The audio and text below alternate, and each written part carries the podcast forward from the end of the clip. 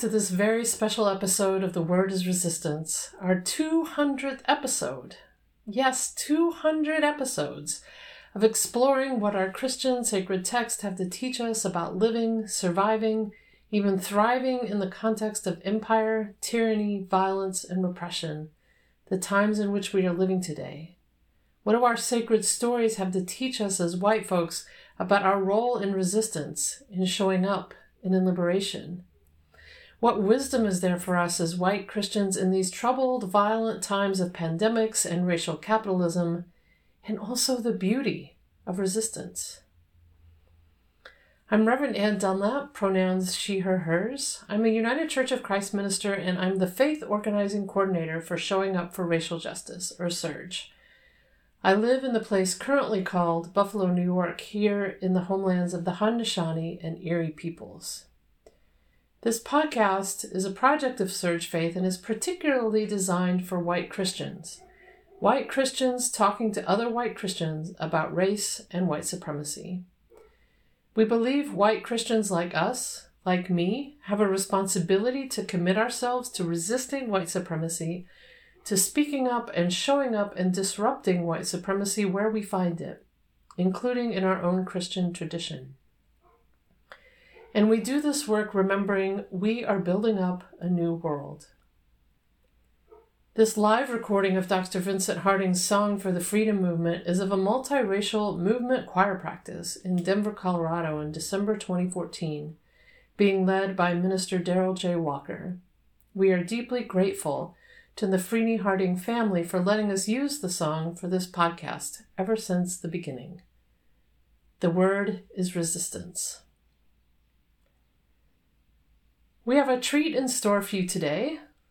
Several of our folks from our podcast crew are sharing reflections about the psalm uh, offered for this Sunday's lectionary, Psalm 85, verses 8 through 1, or 8 through 13, sorry, and what we've learned through our work on this podcast. What have we learned about ourselves, about the Bible, about white supremacy, and the work we need to do? How has working on this podcast shaped us over time? What do we hope you, our audience, have learned? What commitments do we hope you're holding now? We start off with a gorgeous offering from Blythe Barno, but first, here's the psalm. Again, Psalm 85, verses 8 through 13. Let me hear what the divine will speak, for they will speak peace to their people, to their faithful to those who turn to them in their hearts. Surely the divine's salvation is at hand for those who are in awe of them, that their glory may dwell in our land. Steadfast love and faithfulness will meet, justice and peace will kiss each other. Faithfulness will spring up from the ground, and justice will look down from the sky. The divine will give what is good and our land will yield its increase.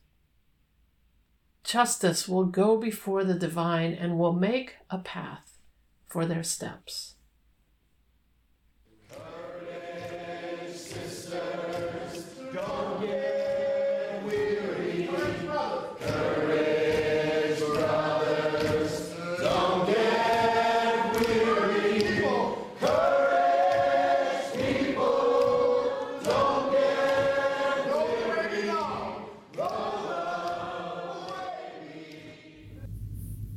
Everyone, my name is Blythe Barno. My pronouns are she, her, and I'm currently living in central Ohio on Kaskaskia, Shawnee, and Hopewell land. I'm so excited to get to pitch in for the 200th episode. I joined the team back in 2017 when I was fresh out of seminary. Those of you who have gone to seminary know that the six months to year after you finish is full of deep uncertainty and discernment. and I will be forever grateful that I got scooped into this incredible team. I'd gone into seminary because I saw the way faith communities I'd grown up around had disrespected my family and my loved ones. My mother, who had me when she was 17 and unmarried, had to have me baptized in secret after the church threw her out. I watched as my pastor preached against his sister from the pulpit because she was queer. I saved money to contribute canned goods to the Thanksgiving food drive, only to have those same cans show up on my front step that Thursday morning, even though the church had never once spoken directly to me about my circumstance. I watched in horror as a pastor told all those who'd gathered for my ex's funeral that all he would wish for now is that each of us would accept Jesus as our personal Lord and Savior. They stamped his name onto thin copies of the New Testament and passed them out to us. Which is to say, that I have known well a church that cares more about propriety than persons, a church that would leave us to suffer so that they could continue to claim the high ground, a church that would exile instead of pausing to sit in the mess of life like their Savior did. So, being the petulant femme I've always been, I decided I'd learn how to hold spiritual space for the people I come from white working class people, single mothers, survivors, people who use drugs, queers, people who were shamed by systems every day and met that shame with defiance, hard headed pride, cuss words, and an insistence on respect. They taught me what it meant to be rooted in what I knew to be true about myself. They taught me about my inherent lovability, because if somebody didn't like me, well, then fuck them. They taught me that there was something inside me that nobody could ever sully, even if they tried. They called it dignity. I call it divinity. I went to seminary mostly to learn to play defense, to better understand the scripture that had been used against me and those I come from. But somewhere along the way, it became clear that that was too small of a call. That God does not just want people buried well, people who are well defended. God wants justice, liberation, and a celebration of that spark of dignity within us. Coming out of seminary, I felt deeply convinced of that, but had no idea how it would actually take shape. This podcast, this team, was one of my first tethers to a ministry that was rooted in resurrection and not in death. By digging into the lectionary, I was able to see how purposefully the Bible had been curated and shaped and weaponized how white supremacy has been woven into common interpretations and assumptions of Scripture. I can see more clearly the way they've tried to turn the Bible into a story about personal salvation when every story is one of collective effort and care. These distortions are the foundation of the damage and disrespect that was doled out by the churches of my youth. The unspoken standards of American fundamentalism and invisibilized white supremacy are the same. They reinforce one another. Both value purity, individualism, isolation, and perfection. Both call for rigid boundaries and threaten extreme consequence if they're crossed. Both tell us that we're the chosen ones, but only if we work hard and overcome all weakness. This podcast has helped me to expose that lie. But more than that, I found that each week there was something real and honest that could be lifted up to fuel our understanding of dignity, divinity, and purpose. They have not taken it all. They could never take it all. Because there is something deep inside these teachings that nobody could ever sully, even if they tried. They called it dignity. I call it divinity.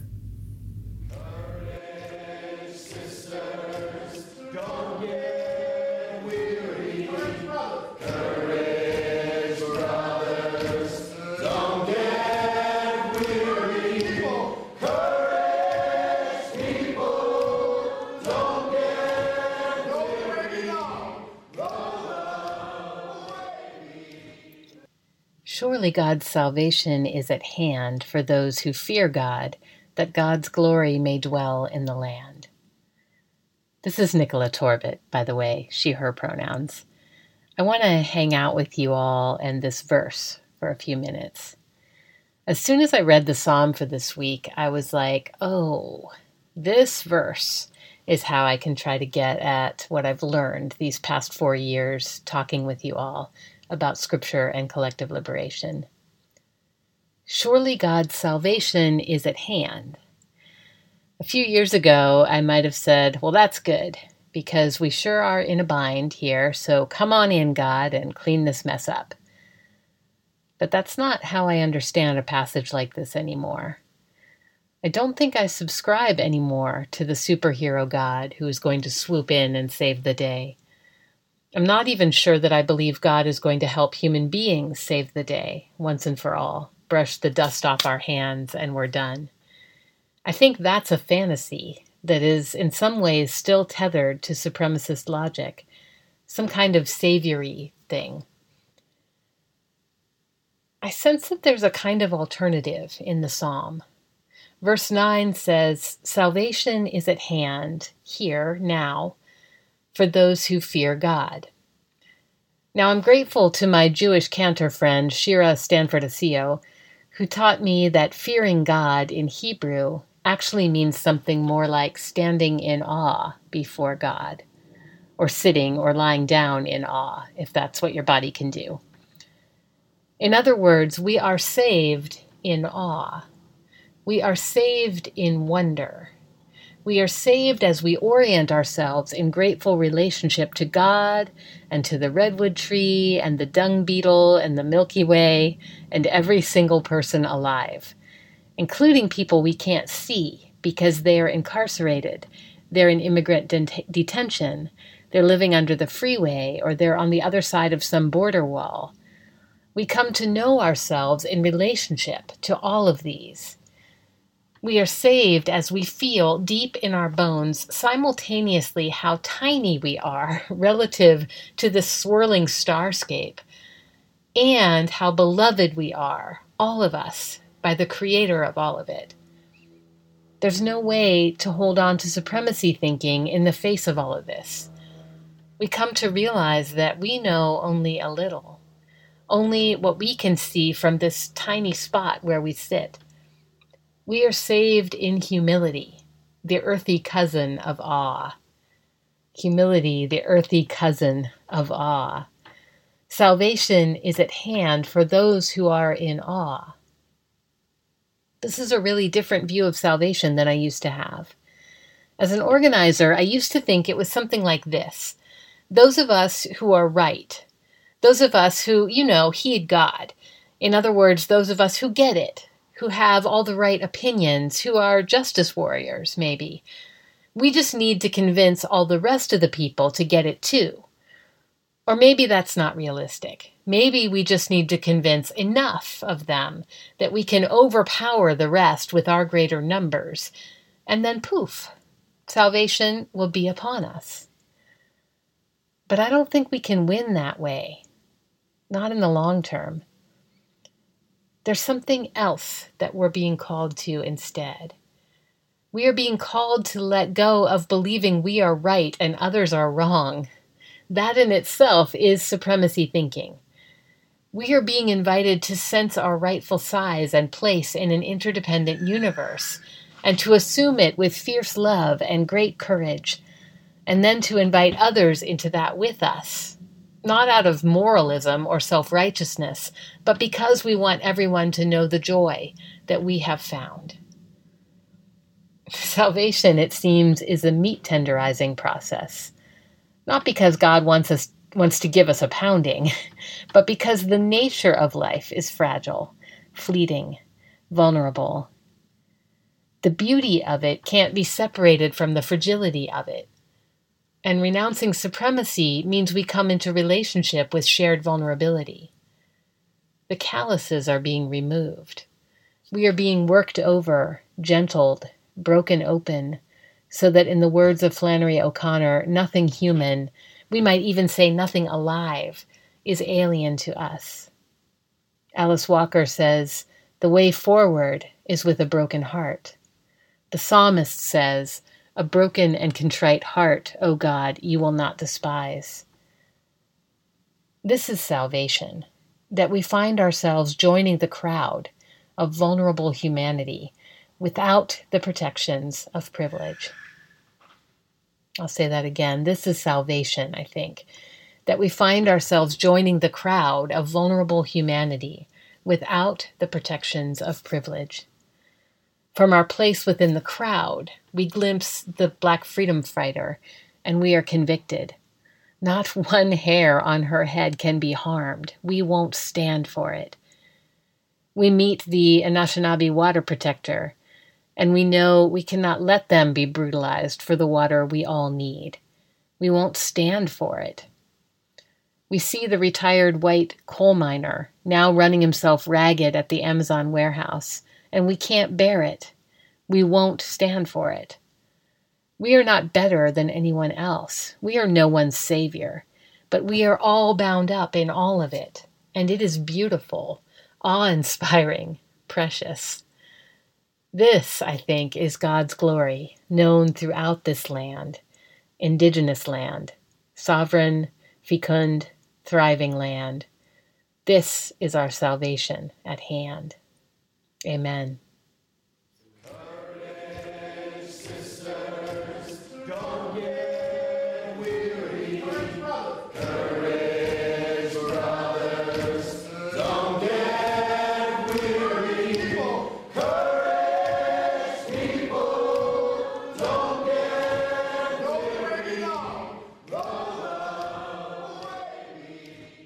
This is Reverend Ann back with you. Steadfast love and faithfulness will meet, justice and peace will kiss each other. I love this verse from Psalm 85. The joy and intimacy of steadfast love and faithfulness meeting, embracing, justice and peace kissing. This image stirs up in me a longing for a world where those are true where our work to build that world feels like that, is like that. The joy and intimacy of lovers, yes, and also of dear friends and parents and children, of humans and other creatures, humans and other plant beings. Tender and sweet, deeply relational, slower, quieter sometimes, sometimes giddy and giggling, embraces kisses that are sometimes a celebration and sometimes a comfort in our grief. For me, I think this podcast has become a way for me to work through, together with you, to work through my grief that most of the time the world doesn't feel like that at all. It didn't start that way the first few episodes, I'm much more in teacher mode, trying to tell you all the things I think you should know about the text. And there's some good stuff. And also, it's a lot out of my head. I remember the episode where that changed. It's the Transfiguration episode from February 26, 2017. We were barely over a month into a certain presidency, you know the one, terrifying where policies were coming out of DC so fast we couldn't keep up. My dear friend had gone into sanctuary. And I was supposed to say something about transfiguration. That was the first time I brought my scared and broken heart to a text and discovered that Jesus was also scared and brokenhearted that the transfiguration, in Matthew anyway, was a response to trauma. Nobody had ever, ever told me that before. Working on that episode, having that realization about Jesus and trauma and movements and heartbreak and fear made a lasting impact on me. Suddenly, I could see myself, my people, our movement in these stories in ways I never had before. I could see our struggles, what was beautiful and also so hard about organizing, the deep humanity of embrace, and also the deep humanity of betrayal. I shed the need to try to make sense of white Christianity's boxes and definitions and dogmas, and worked to try to make sense of the Bible's stories as movement stories as human stories of a people over generations, trying to make sense of imperial violence, trying to find ways to survive that violence, to heal from that violence, trying to find ways, dare they dream, to thrive. Trying to figure out what it means to be human in the midst of it all, trying to find the divine in the midst of it all organizing, arguing, debating, storytelling, feeding, healing, rebuilding, meaning making. What are the conditions for a world where everyone is thriving? What happens to our pain? Does our suffering have any meaning at all? In wrestling with these questions and sinking deep into these sacred stories of communities wrestling with these questions, I have found myself rooting into a legacy that aligns with the kind of world we live in because we're still organizing against empire and the kind of world we are both longing for and are building together. That's not the legacy of the white church, to be honest. I don't know what to call it exactly, that legacy, this soil my roots have grown down into, and which has given me nourishment and comfort over these years, the strength to go on and ancestors to talk to. I might call it I love Jesus so much more now, thanks to doing it, this podcast. I might call it this story. In Matthew's transfiguration story, after Jesus finds comfort for his trauma, of course his friends don't want to leave. Matthew says Jesus reaches out and touches them. He touches them. Maybe that touch is an embrace. Maybe that touch is a kiss. He tells them not to be afraid, and together they continue on the journey to build up a world, a new world. This legacy, I might call it that place where justice and peace kiss.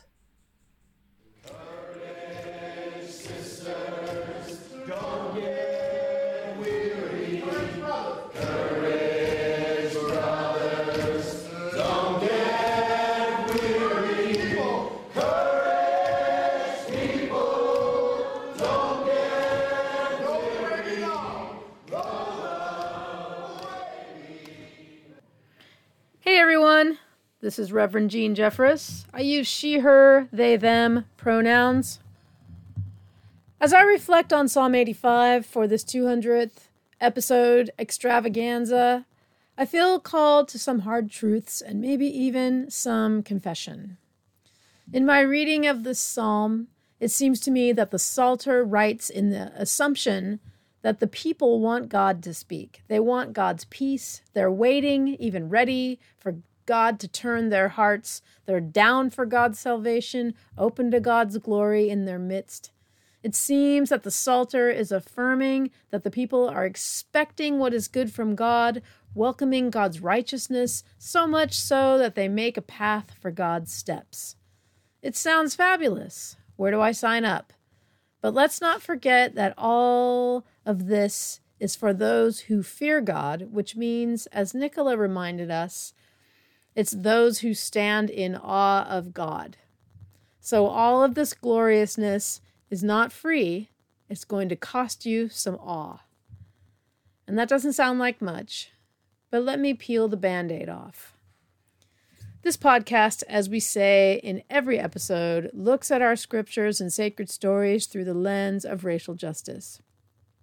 Looking at this psalm through that lens at this time, I would honestly say that many who consider themselves God's faithful, white people, white Christians, probably would not like to hear God speak on the matter of racial justice.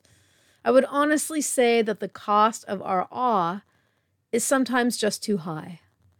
What I've learned doing this podcast is that there is a huge difference between speaking on the topic of racial justice from behind my little podcast microphone and laptop than from behind the pulpit. Behind the microphone, I don't have to see the tense faces of the pew dwellers when I preach through that racial justice lens. I can literally say whatever I want, whatever needs to be said. Working on this podcast over the past couple of years has shown me just how embedded white supremacy is in our churches.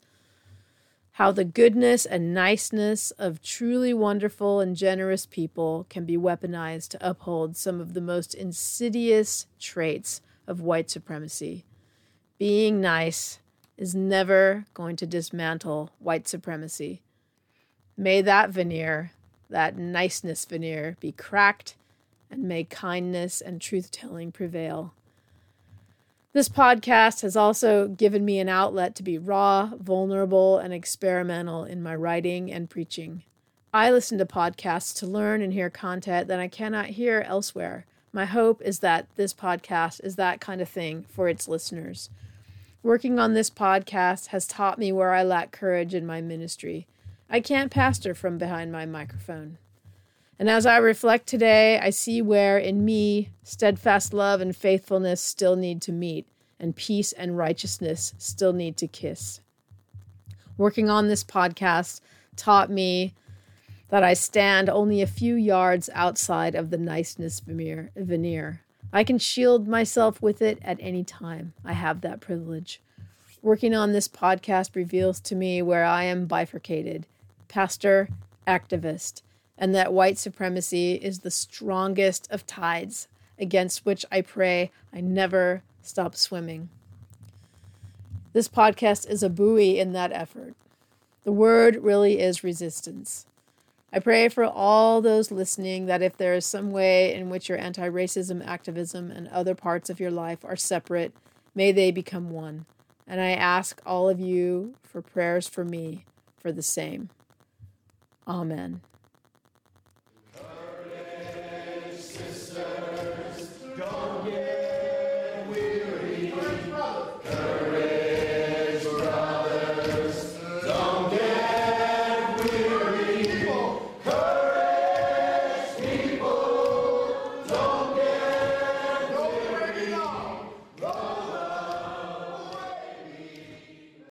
Greetings, friends. I'm grateful to add my voice into this celebration of the 200th episode of The Word is Resistance. This is Margaret Ernst. I use she and her pronouns, and I live on Lenape territory in the southwest section of the city now known as Philadelphia. Getting to know Jesus and the Bible through the Word is Resistance has meant I've had to face what it means to live in the promises of my theology. I've learned that our interpretations and understandings of Scripture matter deeply, but not in order to be smart or right or superior, but because of what they demand of our lives. When I was little, about eight or nine, I would sit on my grandmother's lap and ask her what she and my grandpa remembered of the civil rights movement. In the 50s and 60s, my grandparents lived just outside of Birmingham, Alabama, and they continued to live there until they died. Looking at pictures from decades before, thousands of miles down south in Birmingham, of pictures of black children my same age being hosed down by police or set on with dogs, of the bombings that took the lives of four young girls at 16th Street Church. I tried to make sense of how my grandparents at that same time were living a few miles away. When I would visit Birmingham every summer, I ask my grandma, So what did you do? What do you remember? I always remembered that my grandmother talked about how she hated racism and always wanted to see things change. But what she said when I asked her what she was doing at the time, I'll never forget. She said, Honey, we didn't know what was happening. My grandmother explained how the freedom struggle campaigns and the violence that white supremacists were doing downtown and across the state was not covered in their local paper, even though it was being broadcast around the world, and images from Birmingham mobilized people across the country to get involved in the movement. I thought long and hard about this as a young person, and probably always will. I know my grandmother's claim to have not known what was happening in her own city cannot be totally true. In 1962, James Baldwin wrote for us to always be on the lookout for willful ignorance. And I am not above that same kind of willful avoidance every day. But hearing my grandmother taught me that if I wanted my own life to be different, if I wanted to face what was happening in my community beyond my bubble, I had to make choices.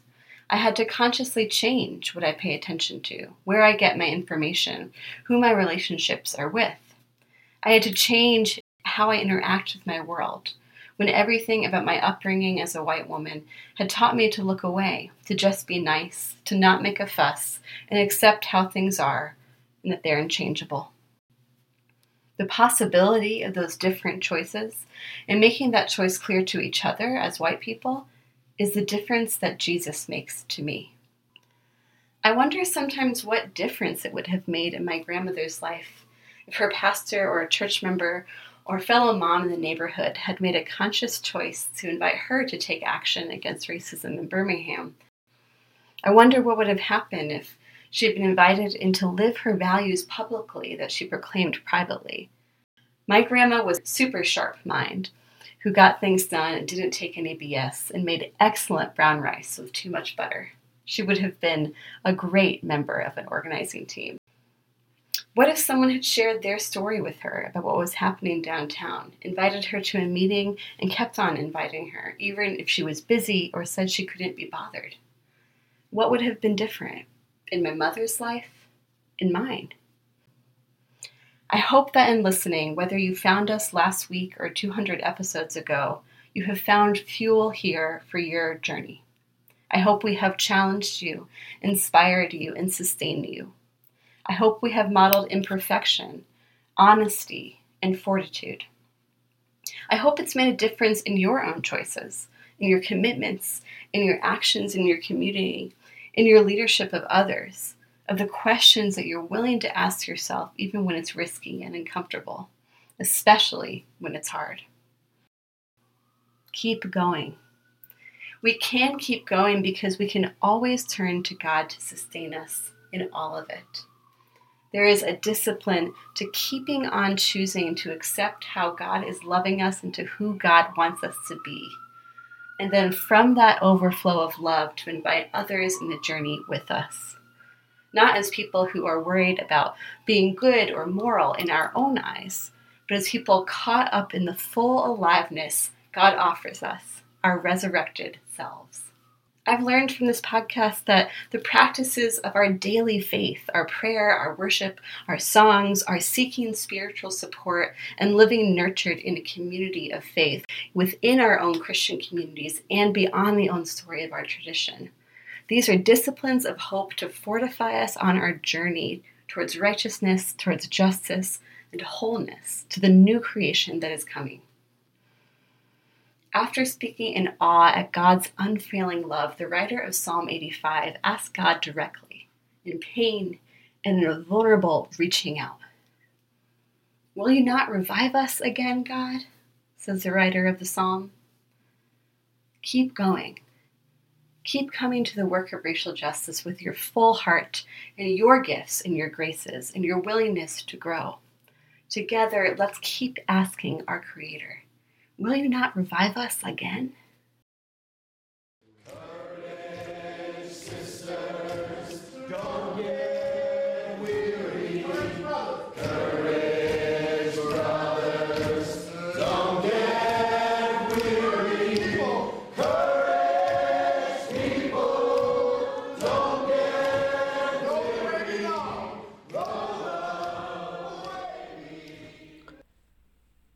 This is Reverend Anne again to close us out. 200 episodes. I can hardly believe it. We released our very first episode of this podcast on January 15th, 2017. It was the Martin Luther King holiday weekend, and just five days before that president, you know the one, was inaugurated. What a time to launch a podcast about anti racist readings of Scripture for white Christians. I'm going to tell you a little secret. It took a long time for me to be able to create an episode without either having to cry or wanting to throw up, or sometimes both. Those first few months, I was all by myself, sending my voice out into the world, saying things sometimes that felt super scary to say out loud. But that changed. One thing that changed was I stopped doing it alone. We have these amazing contributors who bring so much genius each week, and I learn so much from them. And I not only feel less alone, thanks to them, in doing the podcast work, but I also feel less alone in the world. So, my huge thanks to them.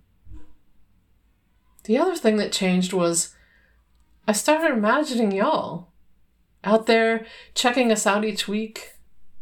I hold you in my mind when I sit down to write the transcript and when I get ready to record. Some of you, I know your names now because you share our episodes or I see your likes on Twitter and SoundCloud. Some of you have been with us since the beginning. All of it, that's pretty amazing, and I want to thank you, whether you're new here or not, for joining in because you also help me, help us to feel less alone. At the end of these episodes, you know we always offer at least one call to action. And this week, all I ask is that you share the podcast. Maybe it's this episode, maybe it's another that's your favorite. Share it and tell folks why it matters to you. Kind of like we've done here on this episode. Share it out and maybe help someone else feel less alone. So thank you. Thank you. Thank you, as always, for joining us from wherever you are on this good earth. We'd love to hear from you all by commenting on our SoundCloud or Twitter or Facebook pages or by filling out the listener survey on our podcast page at surj.org.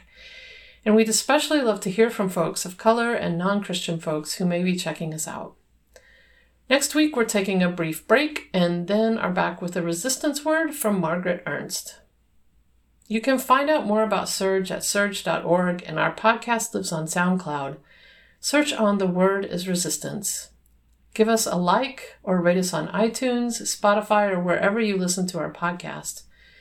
Transcripts are available as well on our website, which include references, resources, and action links. And finally, a huge thanks as always to our sound editor, Max Pearl. I haven't counted, but I know Max has edited the vast, vast majority of our episodes. We could not do this without you, Max, so thank you. Blessings to you in all that you do to resist injustice and in all that you do to build up a new world where justice and peace kiss. Love and liberation, beloveds. Love and liberation. Until next time, I'm Reverend Anne Dunlap.